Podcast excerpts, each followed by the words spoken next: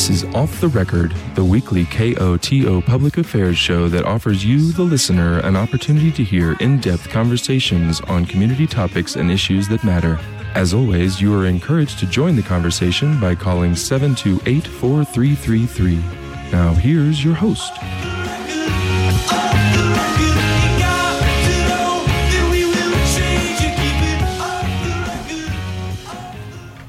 Good evening, everybody. Thanks for joining us for Off the Record. I'm Laura Colbert. I am joined in the studio tonight by Geneva Shaunette from Telluride Town Council, Melanie Montoya, the Town of Telluride Housing Director, Michelle Haynes, Town of Mountain Village Planning Director, and David Bruce, the project manager for the Pinion Park development in Norwood. And we are getting into it. We're going to get into housing. We're going to cover it all tonight. Uh, as always, you are welcome to call. The number here is 970 728 4333, and we will answer any questions you have. But you might want to hang on for just a second while we do an overview first. Your questions might get answered. So let's start a little bit with uh, what we have um, in terms of employee or workforce housing, deed restricted housing. Uh, Shandoka, of course, is one of the biggest projects in the entire region. Uh, Melanie, what is going on with Shandoka? I understand there needs to be a rebuild. Yeah, Shandoka, we, we like to keep it interesting there. Um, so, Shandoka right now consists of 134 apartments. The Telluride Housing Department also oversees Virginia Placer Apartments, which is 18 apartments and three tiny homes. And then there's the Telluride Boarding House, which also um, provides housing for 46 folks. Um, and at Shandoka, Building F is actually the, I want to say, the third phase of Shandoka. It was constructed in the early 90s. And there was a lot of funky stuff that I think went on back there in the, the early 90s. Um, over the years, we've had a number of problems with F building, and we've, uh, you know, been doing the best we can to keep up with them. But we've gotten to a point where we're looking at some bigger system overhauls. Uh, the plumbing is probably the, the most notable among them. Um, and because of cumulatively what it, they all add up to, uh, town council has been considering doing a, a reconstruction of F building. Um, you know, I say that and I, I feel like the next thing that definitely needs to follow that is just that everybody knows that housing the folks who are already in F building is a top priority. The reconstruction won't happen without uh, securely getting those folks placed ahead of time, and we're still working out the details with that. Um, and as of right now, Telluride Housing Authority Subcommittee is um, very much in the beginning phases of the process of understanding what the options are, um, possibly rebuilding and doing higher density um, apartments, um, and obviously better constructed, more efficient, that type of thing. So we're right in the beginning of the process of, of figuring out um, how all of that's going to unfold. But I think it is exciting um, for the folks who are there um, to, you know, just have an upgrade in housing and for the possibility of creating higher density um, because everybody knows we need more housing. When you say create higher density, do you mean specifically on the F building lot, or are you including the project uh, on the parking lot as well? No, just the F building lot, which is actually a pretty funky lot. It, Okay. it actually includes F building as well as where the daycare is. So, you know, there's a lot of math that has to go in to figuring out what is the maximum buildable area. And one of the cool things we're looking at right now is reusing the foundation that already exists, which is a huge expense when you're looking at construction. So if we're able to save that cost in construction, that would be really, um, really beneficial for, you know, putting something very nice in its place. Now, obviously, there that is, but that building is at full capacity. There are a lot of people living in it, and you said, of course, they would there would be warning. They'd be moved out. Would they be moved out to other properties temporarily and then get to go back to F building, or is there a thought of just shifting people entirely, or is that is it too early to tell? Yeah, it's kind of still in the process. Um, I would say it's at full capacity, and I would also mention that a lot of the people who live in F building have lived there literally for decades. So we're talking about the fabric of our community. These are not just your average, you know, um, worker bees in Telluride. These are people who have raised their kids here. These are people who have been part of our town for a long time. So we're gonna um, make sure, however it unfolds, that it, it works. Um, right now, we're looking at potentially rehoming them in other Shandoka units as those become available.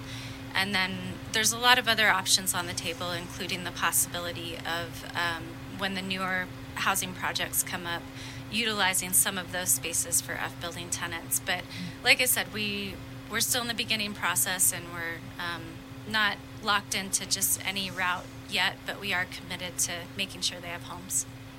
And while we're sort of in the area, maybe we can talk a little bit about the Virginia Placer Phase Two, uh, kind of back there on Bear Black Bear Road. Who did you, I can- Geneva? do you want to do that? about okay, that okay. yeah, so that is um, still in the design. maybe you want to explain where it is, just in case. Yeah, so right behind the boarding house, I don't know if maybe you go for a walk down the valley floor and you see where the bus barn is, where all of the uh, galloping goose buses are stored, and where the gigantic pile of snow that we plow all winter is. Um, it's going to be in kind of that area, um, uh, and what the idea behind this development is going to be, uh, I think, 12 units, and they're going to be uh, a couple two bedrooms and some studios, and then some kind of four room dorm style with a shared kitchen, shared living area units. And those are going to be for short term or on call uh, positions, uh, primarily for the town and potentially other uses. But you know, police officers who are going to be on call for a couple days that can have a place to crash in town because most of, I think, if not all of our marshals department lives out of town. Um, and as well as you know supporting us for recruiting new staff so that they have a place to stay for you know a couple weeks a couple months until they find their permanent spot so you know not designed to be long term um, it's very close to where a lot of where the public works building is so it's you know yeah, it's designed to be sort of a short term transitional space. And so that's in the design process right now. We haven't started construction or anything, um, but kind of a cool, unique uh, effort at solving some of our some of our issues. And I think a little lesser known than some of the bigger projects that are underway, which we'll get to in just a moment. Yeah, definitely. but I just wanted to bring that up since it's sort of in the same zone. Uh, speaking of really big and and slightly old uh, workforce housing, there's VCA in Mountain Village, probably the biggest housing, most dense housing in in the region. Um, Yeah. what's going on with VCA? There's a new there's a new building being built. Right. Yep. So VCA is uh, comprised of 222 units, and it also includes a child care center. And uh, yeah, it's uh, similarly like at Shandoka, we have residents who have lived there for some up to 20 years. It's it's a home uh, for many, um, and even maybe in the community 20 years ago, 15 years ago, it used to be considered more transient housing until you found something that you can kind of level up. Um, we're, we're finding it's harder to level up these days. Uh, the town of Mountain Village also has, um, owned by Telski, more rental housing, which is uh, Mountain View, which we have 30 units in the Meadows, as well as Big Billy's, which uh, is comprised of 149 dorms. So in total, we have over 500 units that we administer um, in a variety of configurations. And we do have a phase four at VCA um, in uh, a bidding process right now for construction. And what will that phase four look like? So it's two buildings, uh, 42 units, and we worked with the feasibility study that was produced in 2019, and we found that the most desired unit was a two bedroom unit. Two bedrooms, one and a half, or one and three quarter bath, because that way you can either have a family or you can have a roommate situation that's a little more comfortable. And so we really targeted that the more majority of the units were that configuration. It's the largest request that we have at VCA for rooms are really the two bedrooms. And you said you are in the RFP. So the other project's entitled for a number of years, but we put out an RFP for construction. So that's going to close late this month, and then we'll kind of see where we're at. Uh, you know, we do have some like regionally, we have challenges with supply chains. If you do modular, you know, it's taking a little bit longer. Um, and so we're kind of just evaluating all of that, but we're, we're really excited about the potential expansion there. Do you have a timeline for breaking ground?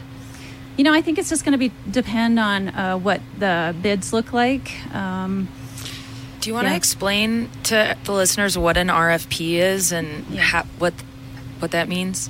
Yeah, I'm happy to. So, in government, when you have um, large scale, you know, we're working with taxpayer money, and so RFPs mean that there's like equal opportunity, uh, equal opportunity for people to bid on any number of types of projects. We're dealing with housing, and so it, it can go out for RFP for design. It can go out for RFP for construction and then you usually just sort of evaluate it equally and, and award. Um, it's not always based on lowest bid, it can be based on a lot of different criteria. Um, so, anyway, we're waiting anxiously. Uh, we've heard things like costs for construction and goods has gone up 30%. Um, we have some challenges with workforce, as we know, to support stick frame construction. So there are a lot of variables that we look at when it relates to housing right now, particularly as it relates to new construction. And by stick frame uh, construction, do you mean as compared to bringing in modular pre-built Yes. pieces? Okay, Yeah. gotcha. There's a lot of great technologies these days. There's even like panelized, where it's kind of a, a combination of the two. And I'll just clarify too I'm the Building Planning and Housing Authority Director. I've, it's a little known fact that I've been the housing director for the past five years. But housing beca- has become such a big issue for all of us. It's just sort of risen to the top of priorities. Sorry to leave that out of your title. It's okay. Building planning and housing director. It's a lot. It's, it's a lot, exactly. um, what? Just out of curiosity, what is the wait to get into VCA in Shandoka these days? It's really long. Yeah. Yeah, it always kind of breaks my heart when people call and they're, Yeah. you know, full of the same wonder that I had when I moved here. Um, for Shandoka, it's about 150 right now. For Virginia Placer, it's around 100, um, and that includes the tiny homes. And then the boarding house has actually been a lot more fluid. Um, that is, we like to say, somewhere between a dorm and a hostel. It's really intended for short term um, rental, and that's because the bathrooms and the kitchens are shared. Um, So that waiting list is a lot more fluid if people are flexible and willing to go into a double occupancy room. Usually can happen within a, a month or two, um, but it just kind of depends on the timing. Yeah, we had our wait list up to 250, which is silly. And so we closed the wait list and we've been slowly trying to bring that wait list down. And again, like Melanie, it's kind of managing expectations. You don't want to break somebody's heart and say, oh, yeah, sure, join our wait list, but you're at 251 and it'll take six years for you to get a unit. So we're, we're managing a very long wait list also. Okay, let's talk a little bit about projects that are are almost there. Sunnyside comes to mind because I pass it a lot on the spur. Who wants? Do you want to jump in about that, Geneva? Yeah, I'll jump in there. So, um, Sunnyside is an exciting new project. Uh, it's a partnership between the, the San Miguel County and the town of Telluride. So, the county provided the land, and the town is providing the cash to um, design and build this thing. But we operate, um, we've operated through the whole design process uh, with a shared subcommittee. So we have members from the county and members from the town of Telluride working together to make all of these decisions, like uh, what design firm to hire. And we made the decision to go net zero on this project. So it's called Sunnyside. So we put a ton of solar panels out there. We're very excited about that. I think it's the first, the region's first, maybe the state's first uh, net zero affordable housing um, development project. It's going to be a total of 30 units.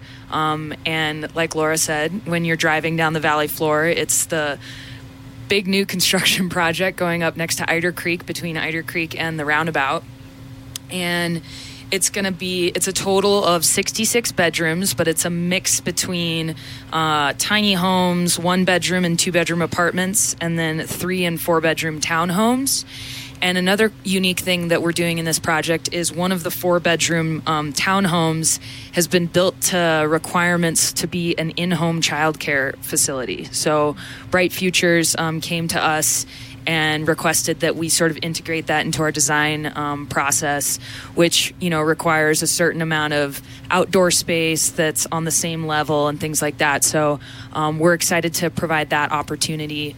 Um, in this project. And we're under construction now, as everyone can see. Um, it's going to be a rental project, and the town, uh, the land has been annexed into the town of Telluride. So everyone who lives there will be a town of Telluride voter, um, which is, I think, great.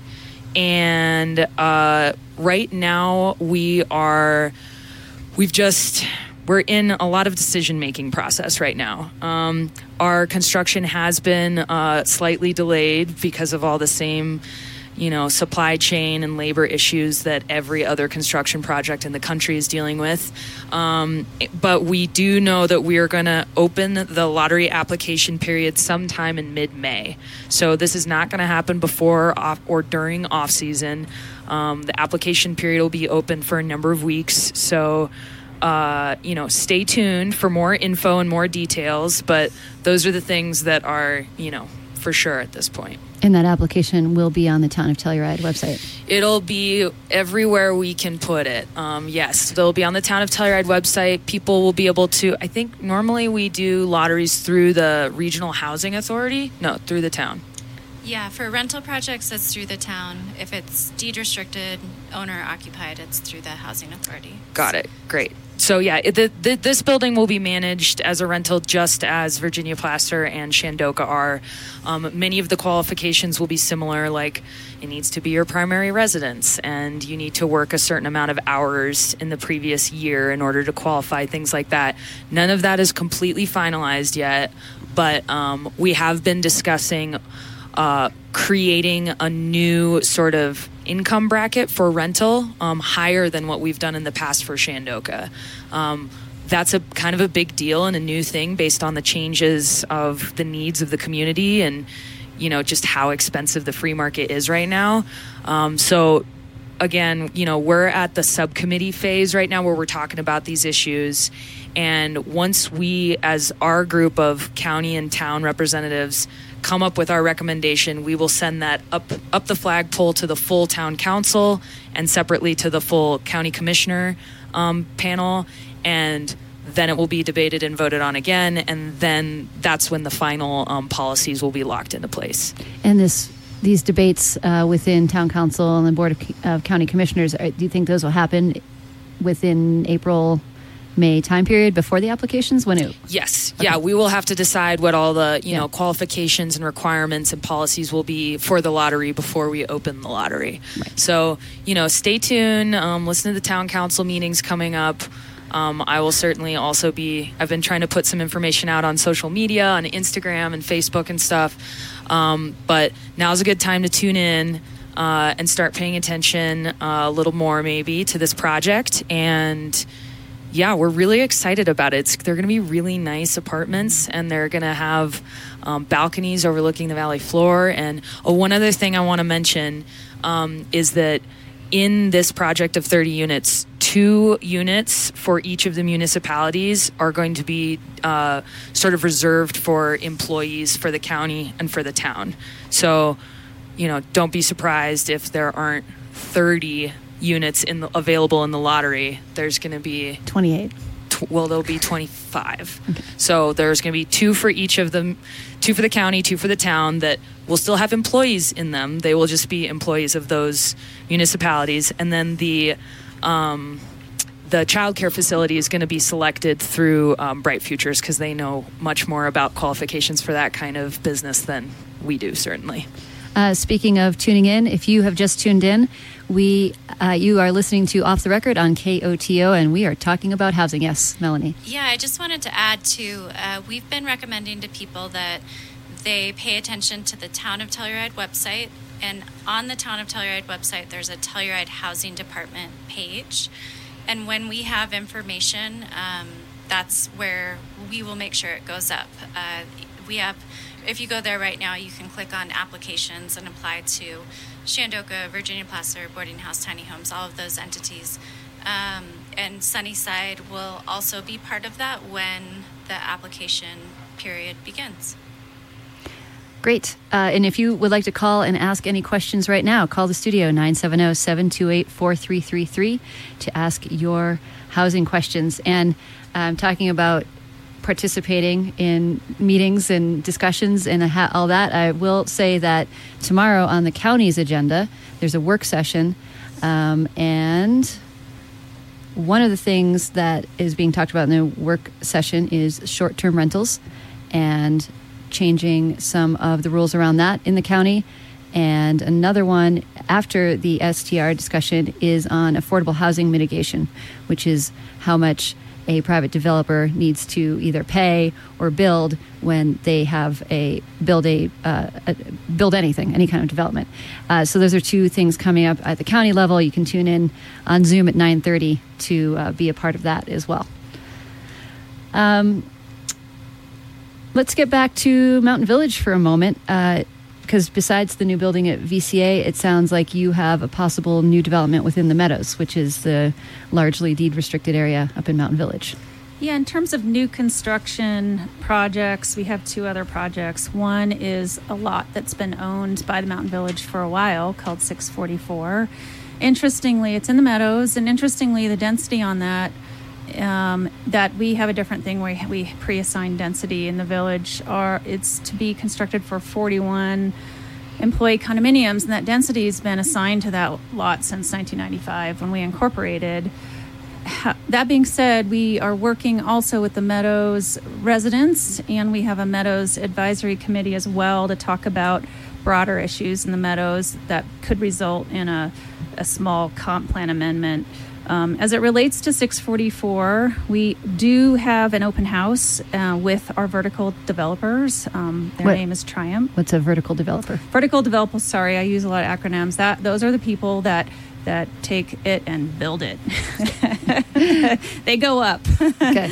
um, on march 31st from 5.30 to 7 it's in town hall and it's also a hybrid meeting so they're going to talk about some of their design plans and we'll get some feedback um, from the community and then i'll touch on norwood as well Just real quick Oh, yeah. about that lot 644. Is Yes. that meant to be rentals for purchase? Do you know yet? Or is it too early to say?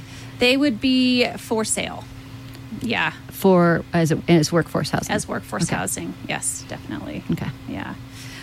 Um, and then the town of Norwood, like we're trying to kind of hit on every level that we can, and we purchased a 37 acre parcel that's adjacent and contiguous to the town of Norwood.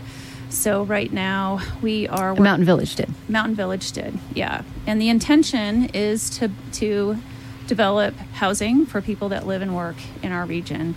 So we're working through an annexation and subdivision process for that. Our council will still be making decisions around the kind of product, um, but we we hope that you know we, we're working closely with the town of Norwood. We really want this project to be a cooperative effort and to provide meaningful amenities and resources um, for the community because we understand that a 37 seven acre parcel is large.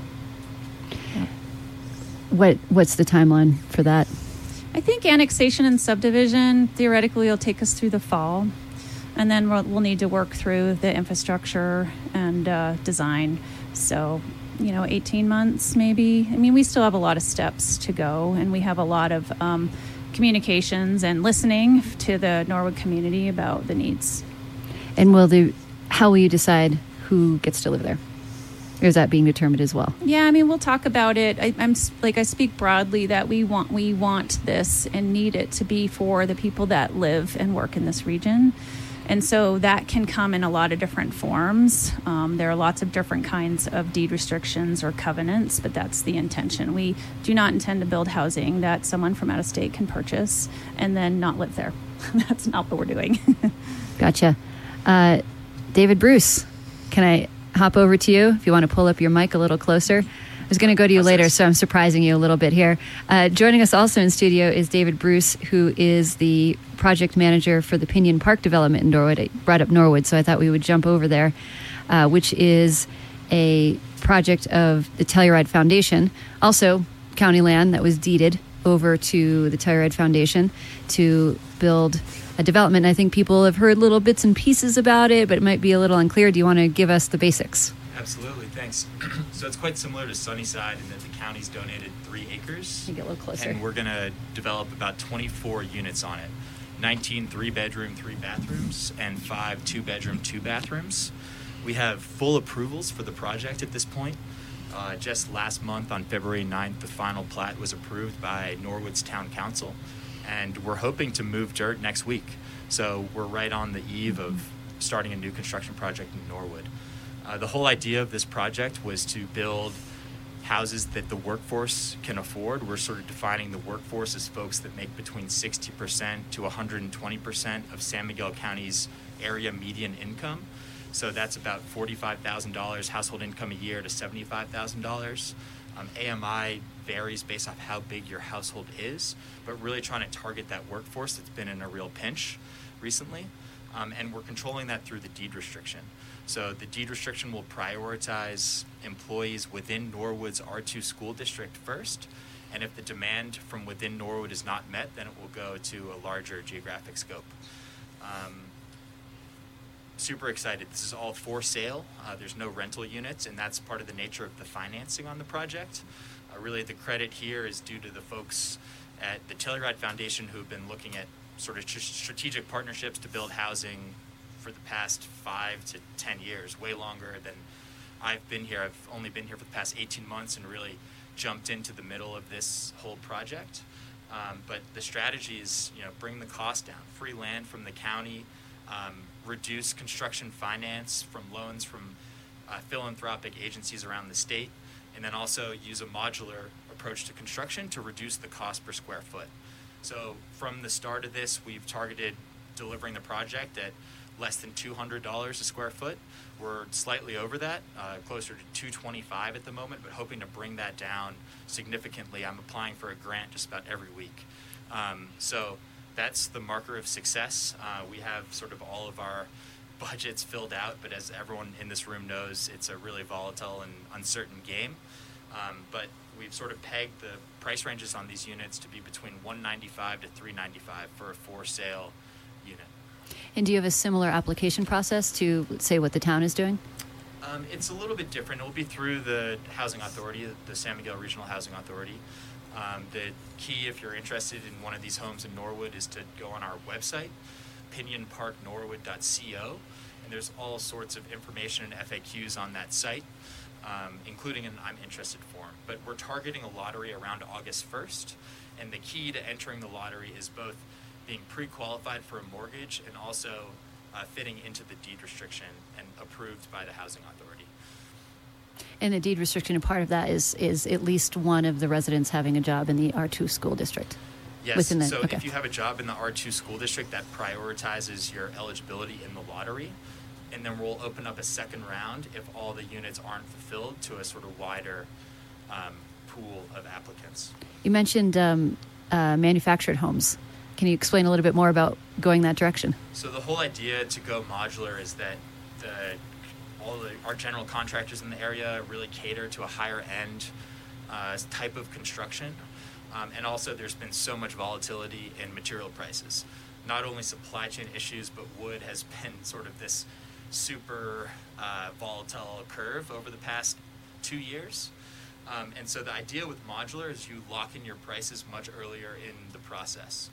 So, about nine months ago, before we even had approvals, we were starting to look at signing a contract with this modular home manufacturer, um, and that established our prices much earlier on in the construction process.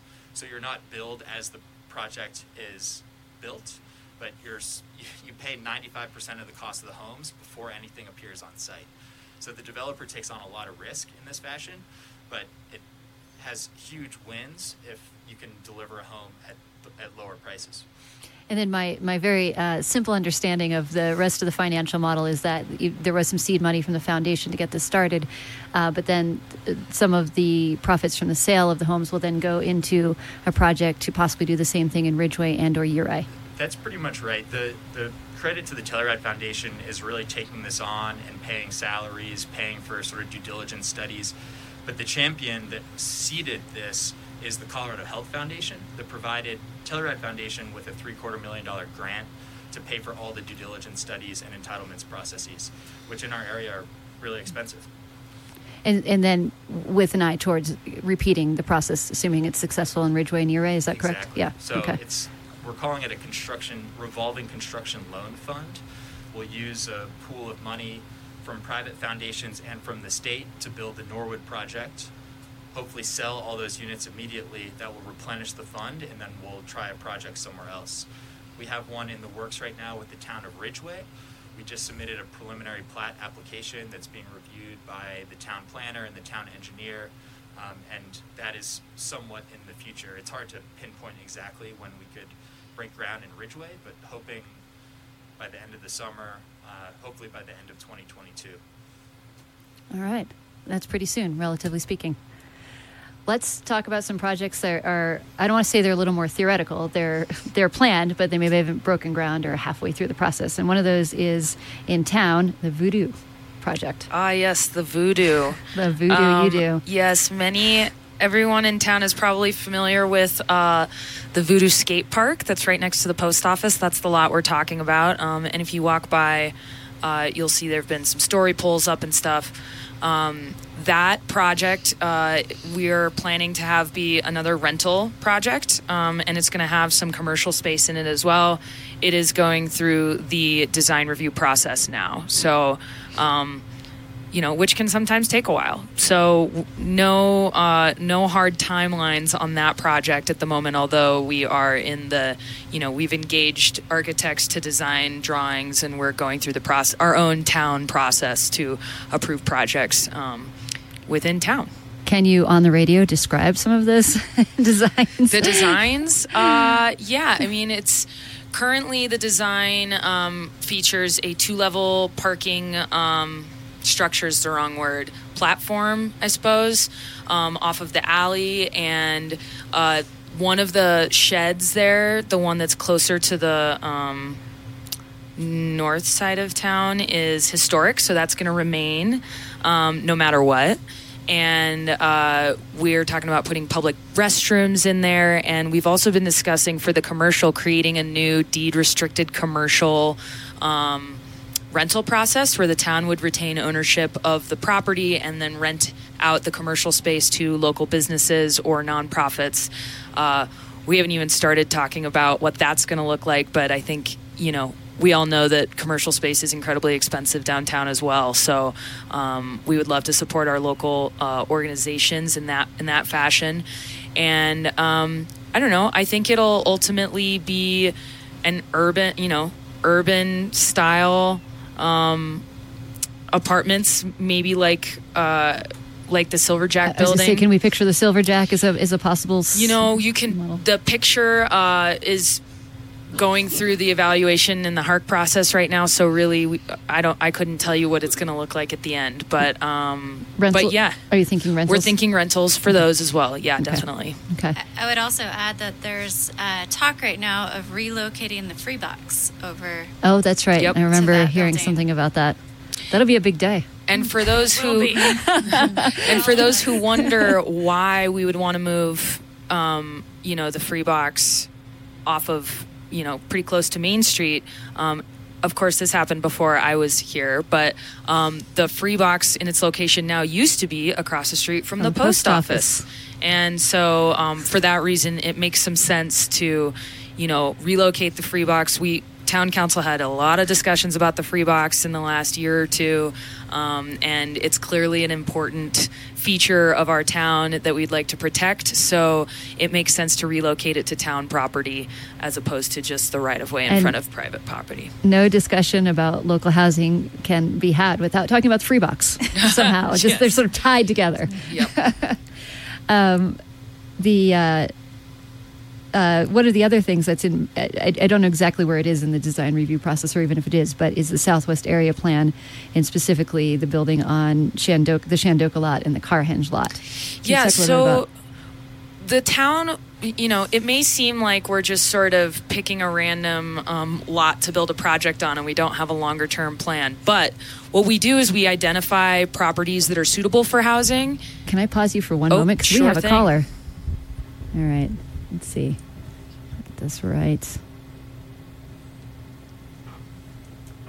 Hello, you're live on the air. Hello, folks. Um, just a question is to, you know, the, the working relationship between the town of Telluride and the county has been um, a little bit ad hoc so far, but it's been very productive, you know, kind of building on that that long track record of uh, development success from the town and Lance McDonald, uh, et cetera. Um, the uh, housing authority is currently reorganizing. You know, Mountain Village decided to leave and go on go on their own, and I'm just wondering how folks um, see uh, that development process continuing in the county. Is it going to be uh, uh, the Sunnyside model, um, uh, or are we going to see more of the Telluride Foundation type of model? Well, thanks very much for um, calling in. Specifically, um, you know, is there any? When are we going to start seeing some senior housing here? You know, there've been a lot of people that have gone through this community, have done, you know, have bled uh, and sweat uh, for this community. Now, when are we going to start seeing some um, uh, senior housing for those folks? Maybe at a little bit lower altitude. Good, qu- yeah, good question. Thanks for calling in, and we will get to that. We just want to finish this voodoo discussion, and we'll get right to that. Thanks very much for calling. Okay, I'm going to write a couple notes here. Finish what you were saying about voodoo first. Oh, yeah. So I'm more, and this might address some of the caller's question about, you know, how do we decide what to do next and what the next properties are going to be and in what order and what's the most important. And I think that things are changing in the community so quickly that it doesn't make, you know, a ton of sense to plan out the roadmap for the next five years when things might change. But the town of Telluride um, owns some property uh, on the west side of town that we bought specifically uh, for housing. There's the Canyonlands lot. Um, that is the parking lot that's right, uh, you know, towards Ajax from Clark's. You probably drive by or walk by it all the time. Um, that's that empty lot, or not empty, but lot that is used for parking. Um, and then we also own just a couple uh, facades down uh, the Tower House property, which is right there, uh, sort of on the corner of that street that goes down in towards Boomerang Lodge and some of those other parking areas. So those are some areas that we'd like to develop um, for housing, as well as the Southwest Area Plan is really. I'm really excited about the Southwest Area Plan. It is um, if you Google, go into Google and search Telluride Southwest Area Plan, it'll come up, and it's a mul- many, many pages, like 70 or 80 page document with photos and aerial images of maps of the southwest area of town. And that's where the town of Telluride owns the most land that has the most density for housing. Um, and so within that uh, plan, it will explain you know how many units within our zoning we can build on the Carhenge parking lot, on the Shandoka parking lot, and on Virginia Placer, as well as mentioning you know the previous two lots that I just uh, discussed that are on Main Street. So, you know, that's going to be a big deal um, development. But the first thing we need to do is uh, solve some of the traffic flow problems. There's some very weird intersections uh, in that area of town. Um, and, you know, Pacific Street is one way, and that provides challenges and things like that. So we're going to work on those first before we start building a ton of units on those lots. We also need to build a parking structure to replace the day use parking that's on the Carhenge lot and just to increase parking in that area of town. So, not sure if I totally uh, answered all the questions, but um, So- we're we're trying to have a dynamic plan, and so that we can be nimble. And uh, those are the next lots that we're looking at putting uh, bu- apartment buildings or for sale units on. It sounds like you need to address some of these other uh, infrastructure issues before even getting to design review, anything else. Yeah, I mean, I think it would make a lot of sense before you start doing a bunch of construction on, say, Carhenge, for example. Um, before you know, you want to make sure that the road's wide enough and that there's you know good good traffic flow and good stop signs. And we we have some. We All did the- a traffic study in the area, and we have some uh, some intersections that get an F in functionality. Um, is what our consultants told us. because you know, if you think about coming up from Pacific Street up Davis, and you want to take a left on Main Street, you know. It's going to take a while. It's character, Geneva. yeah, I yeah. Um, so, th- so those projects are a ways out. I mean, yes, yes, and no. I I- think that um, the town of Telluride's built a lot of units over the years, and we are getting better at moving more quickly. But government is not designed to move quickly, so we're moving as quickly as we can. But it's really important that we take the right steps, don't rush into anything, get feedback from the community, and um, make sure that we're really thinking things through before we pull the trigger on on constructing buildings. How reasonable. I'm usually the one who's trying to put the gas pedal down. So that's yeah.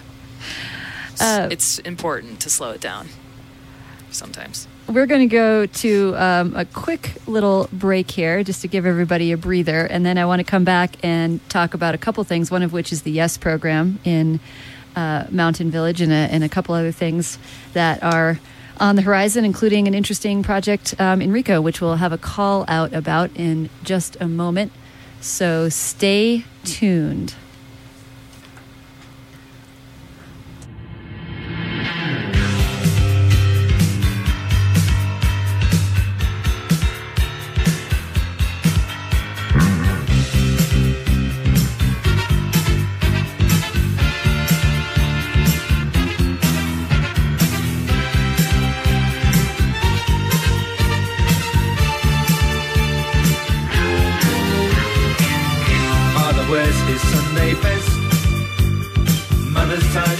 A rest. The kids are playing up downstairs. Sister's sighing in her sleep. Brother's got a date to keep, he can't hang around. Our house in the middle of our street. Our house in the middle of our. Our house, it has a crowd. There's always something happening and it's usually quite loud. Our mum, she's so house proud. Nothing ever slows her down and a mess is not allowed. Our house in the middle of our street. Our house in the middle of our our house in the middle of our street. Tells you that you've got to in the middle of our Father gets up late for work. Mother has to iron his shirt. Then she sends the kids to school. Sees them off with a small kiss. She's the one they're going to miss in lots of ways.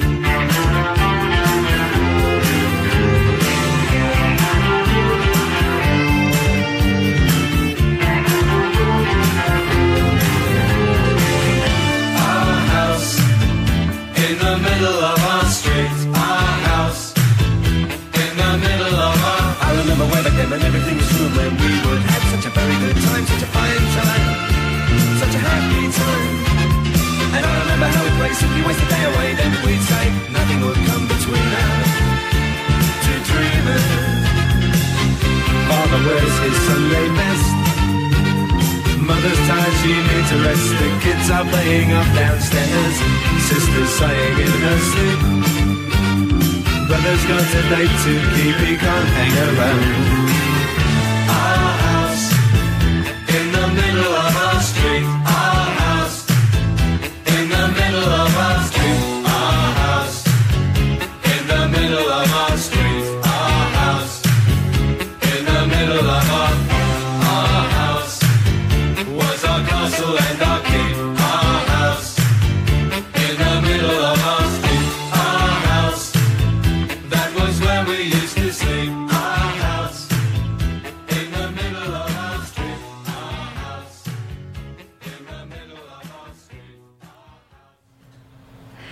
Good evening, everyone. Hope you enjoyed that little. Um, time next week. Whoops. Whoa. Wait. Bad DJ moment. Hope you enjoyed that little uh, 80s music break with madness. We are back and we are talking about housing. The number here in the studio is 728 4333. Hoping for a call from a moment here to talk about a really interesting project going on in Rico pretty soon. Um, in the meantime, I do want to get back to you, David, and you, Michelle, about uh, both the projects that are breaking ground very soon and ones that might happen theoretically in the future.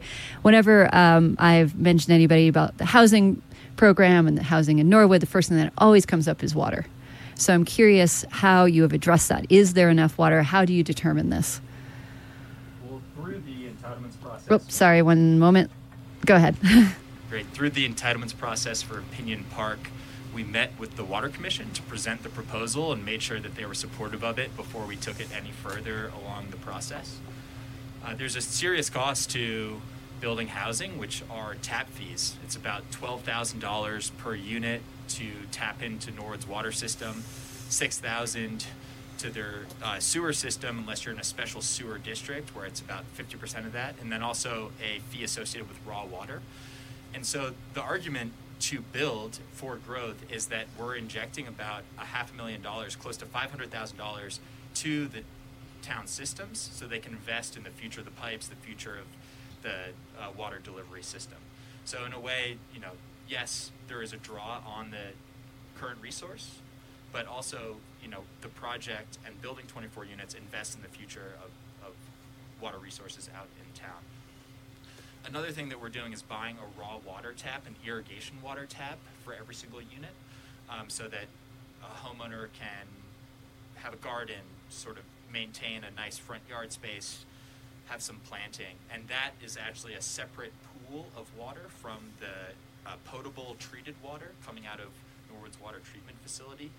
So in that way, you know, people aren't going to be sprinkling perfect green lawns um, with Norwood's water supply, and especially through the landscaping that we get into in this final stage of the project, we are hoping to uh, really think carefully about uh, low water use plantings and things that are really uh, successful in that high desert ecosystem. Great, and we have a caller. Hello, you let. Oh, and we just lost him. Caller, try again. Sorry, it took me a minute to get to you, but do call back. Um, thank you for that. Is it, Michelle? Did you want to add anything to that? I mean, the foundation just went through the process, and similarly, uh, the town of Norwood has a water commission.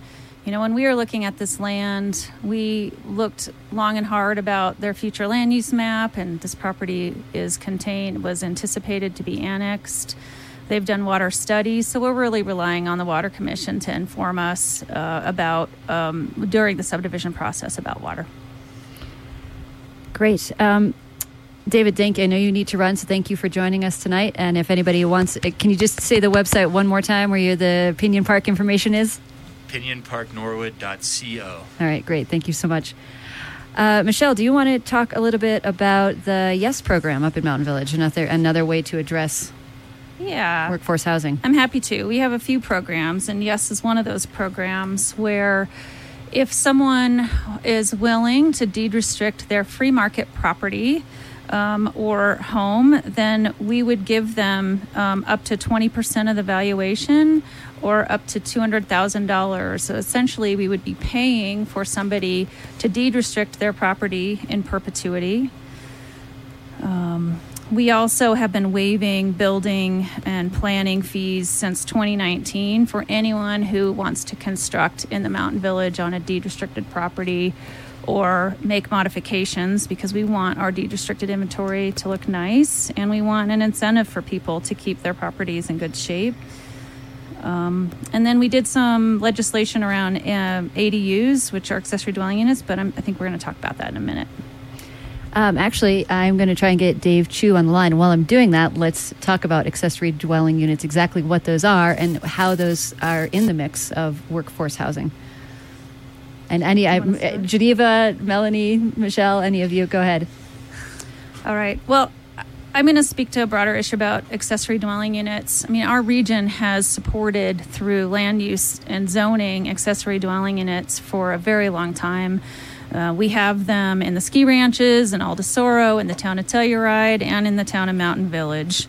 Uh, one of the things we did recently is sometimes you have to look at your zoning. Zoning can be a barrier to housing and um, to a lot of things uh, because they're regulations. So in the Mountain Village, we have we are now allowing accessory dwelling units in what we call our detached condominiums. So we have uh, the boulders and a number of various uh, developments that look like single family homes, but they're actually on a condominium lot. So, an, an accessory dwelling unit allows someone a greater ability to be able to either build or own one of those units and then know that they've got uh, an income stream if the if the um, through a rental and if the building is already deed restricted, then we would have a deed restricted accessory dwelling unit, and you'd have to qualify to to rent that to someone who works in the R1 school district. So we're pretty excited about allowing ADUs um, in our detached um, condominium units, and it's a long tradition in this region um,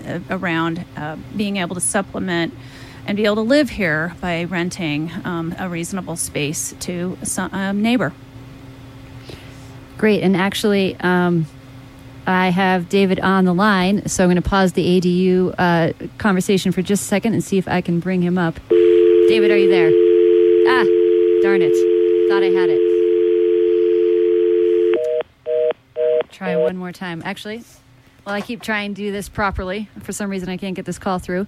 Um, can you talk a little bit about ADUs in, in town and how much those impact or don't impact the housing So yeah, stuff. so for everybody who's listening and saying I still don't get what an accessory dwelling unit is, it's like the um, smaller, you know, maybe one bedroom or studio unit back in the alley or above the garage, and you'll notice if you walk through the alleys in town that there's a ton of these like little apartments um, behind a larger house, and a lot of these in at least in the town of Telluride have have a deed restricted restriction on them, and some of them don't. Some of them are just extra um, extra apartments on a single family uh, lot. So I think that what all of us um, want to just sort of mention and hope and agree and, and plead with the community for is to rent those units out to employees. Um, you know, a lot of them are sitting empty and we have it's not that we don't have the beds or the bedrooms ready to go. They're just not being used um, to house our workforce. So please if you're listening and if you have one of these in your backyard please support everyone and rent it to a local who's working in the community. What is the enforcement on that? Um, well, the Regional Housing Authority uh, does compliance checks on the units that are required to be occupied, but some of them exist and require that if they are occupied, they have to be occupied with an employee, but they don't, they are not required to be occupied, so they're just sitting empty. Okay, and I'm going to stop you right there. Do I have Dave Chu on the air? Hello. Hi, Hi. Toto. How's it going, everyone? Good. I'm glad this finally worked out. Uh, Dave Chu Yes. is uh, joining us from the road. He is, well, I'm sure a lot of you just know him as a local and a climber and a skier. Uh, but Dave is also now the project manager for Rico Bedrock Development. Bedrock Rico Development. Remind me which one it is. Bedrock Rico Development Okay. is what it's called. Okay, Bedrock and uh, And yeah, can- thanks for having me. And can you just um, do the your elevator pitch as to what it is exactly you're working on out there? Great. Yeah, we are working on building housing in Rico. Um, our concept is a combination of one and two bedroom units that will be locked into a deed restricted HOA. Um, and on the same land, we'll build uh, kind of a combination of two, three, and four bedroom homes um, that will have a creative financing model, but our goal is to have either a light deed restriction or a free market option for people um, to move into in the future. And what is where are you in this in this project? We own the land now, which is awesome, and we're kind of working through the subdivision process with the town of Rico. Um, David Bolson uh, kind of already started the process with Rico, and then we're kind of taking the reins now and, and moving through the rest of the permitting process with uh, with the town of Rico. And can you explain a little bit more about, you know, you said you want to have affordable workforce housing. What does it look like? How is that, you said, with creative financing? Can you give a few more details about that? Uh, yeah, I mean, we're still hashing out the details, and our project is definitely in early phases right now. We are 100% planning to have a public comment period coming up soon, so we'll keep everyone in the loop on that to hear opinions on this. But um, ultimately, for the rentals, we're going to prioritize Rico uh, residents and people working in the town of Rico first, and then kind of branch that out to the greater region as the need seems necessary everywhere. Um, and then for the for the houses to buy, our plan is to do a kind of uh, variation on a rent to own model um, and get people in the door of these houses with a future ahead of them in terms of real estate and stuff like that. And hopefully, um, larger uh, or more frequent smart service to service all these people. So not if so many people are driving into town. But that's Correct, that's on the yeah. road as well. I, what can I say? I'm a public transportation nerd. As soon as you say housing, I think, well, how are we going to move the people around? Well, great thanks. point, Yeah. um, you know, I know this is really in the early stages. Where is there information available about the public comment period or about this project? Uh, we'll post uh, through the town of Rico on that, and we'll use kind of all of the avenues of, to spread the news on this as we as we grow. People can reach out to us uh, uh, via email, and um, you know, uh, myself and Richie Parkhill and Jason Souls are kind of the people behind the scenes here, and I feel like between us three, we know most people in town, so we can uh, anyone can reach out at any time to chat with us. Well, Dave, thank you so much uh, for taking the time to join us tonight, and we'll see you back in town soon. You're welcome. Have a nice night. How cool is it that we just talked to someone who wasn't from a government or a nonprofit that's building housing for the community? That's why I wanted to include him. I think it's so awesome. yeah, I look forward to seeing what, what comes of that project. It was very, very interesting. Uh, I went into greater detail with him in a sort of a pre interview, so find him on the street. Um, and I know, Michelle, you were, and in the interest of full, full disclosure, you were interested, you were uh, involved in bringing this forward. Yeah, Dave and I, it's kind of like our uh, karmic uh, project that we wanted to bring housing through, and we worked through the entitlements with the town of Rico. We voluntarily deed restricted a two acre uh, portion of that property, and then there are the five free market units, and we're happy to pass off uh, this project now to Jason and his team, and we look forward to seeing that deed restricted housing and um, the, somebody aligned uh, in the private sector with everything that we are trying to do here regionally. Thank you. Um, I know that the Mountain Village is working on the proposed comprehensive plan and has extended the comment period, which uh, part of that is, of course, includes housing. Um, and that, how long is that comment period? You know, that comment period is going to end on um, March 10th, so it's this week. Um, and I did want to mention, too, that we are working on our own um, community housing mitigation methodology. It's not something we've had, it's something Telluride's had for years. We look forward to being able to partner housing mitigation with new construction as we move forward into the future. I think it's really important. Uh, Melanie, Geneva, any last thoughts? Anything that fell through the cracks? Have we have we managed to talk about it all? Oh, never. we, I love talking about housing, so I would. Just I mean, I'm not going anywhere. You know, fe- please feel free to reach out to me um, at my town email. Um, you can find it on the internet, or it's gshaunette at telluride-co.gov. Um, I'm I really just want to keep hearing from the community about what what the needs are, what the wants are, um, and you know we're all we're all trying to solve this problem, and there's a lot of different things that all of our different municipalities are going to have to do um, in different areas to to improve the situation. So. Um, yeah, we'll keep working on it, and thanks for listening.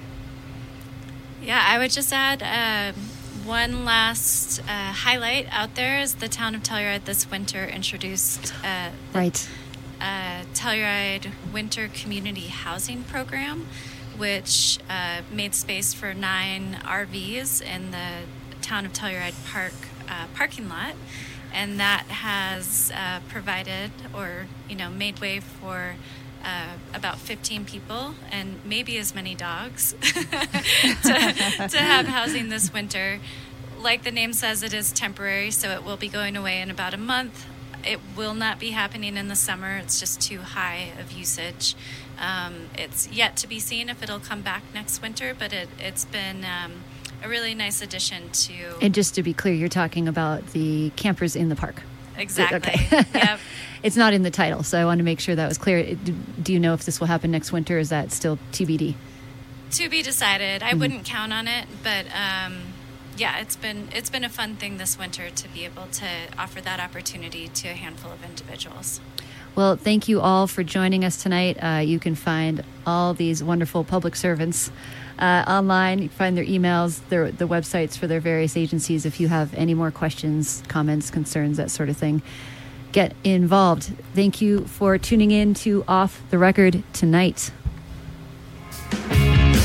Thanks for listening to Off the Record. Opinions expressed on this show are those of our guests. Join us again next week for another installment, and in the meantime, drop us a line at news at koto.org with feedback and ideas.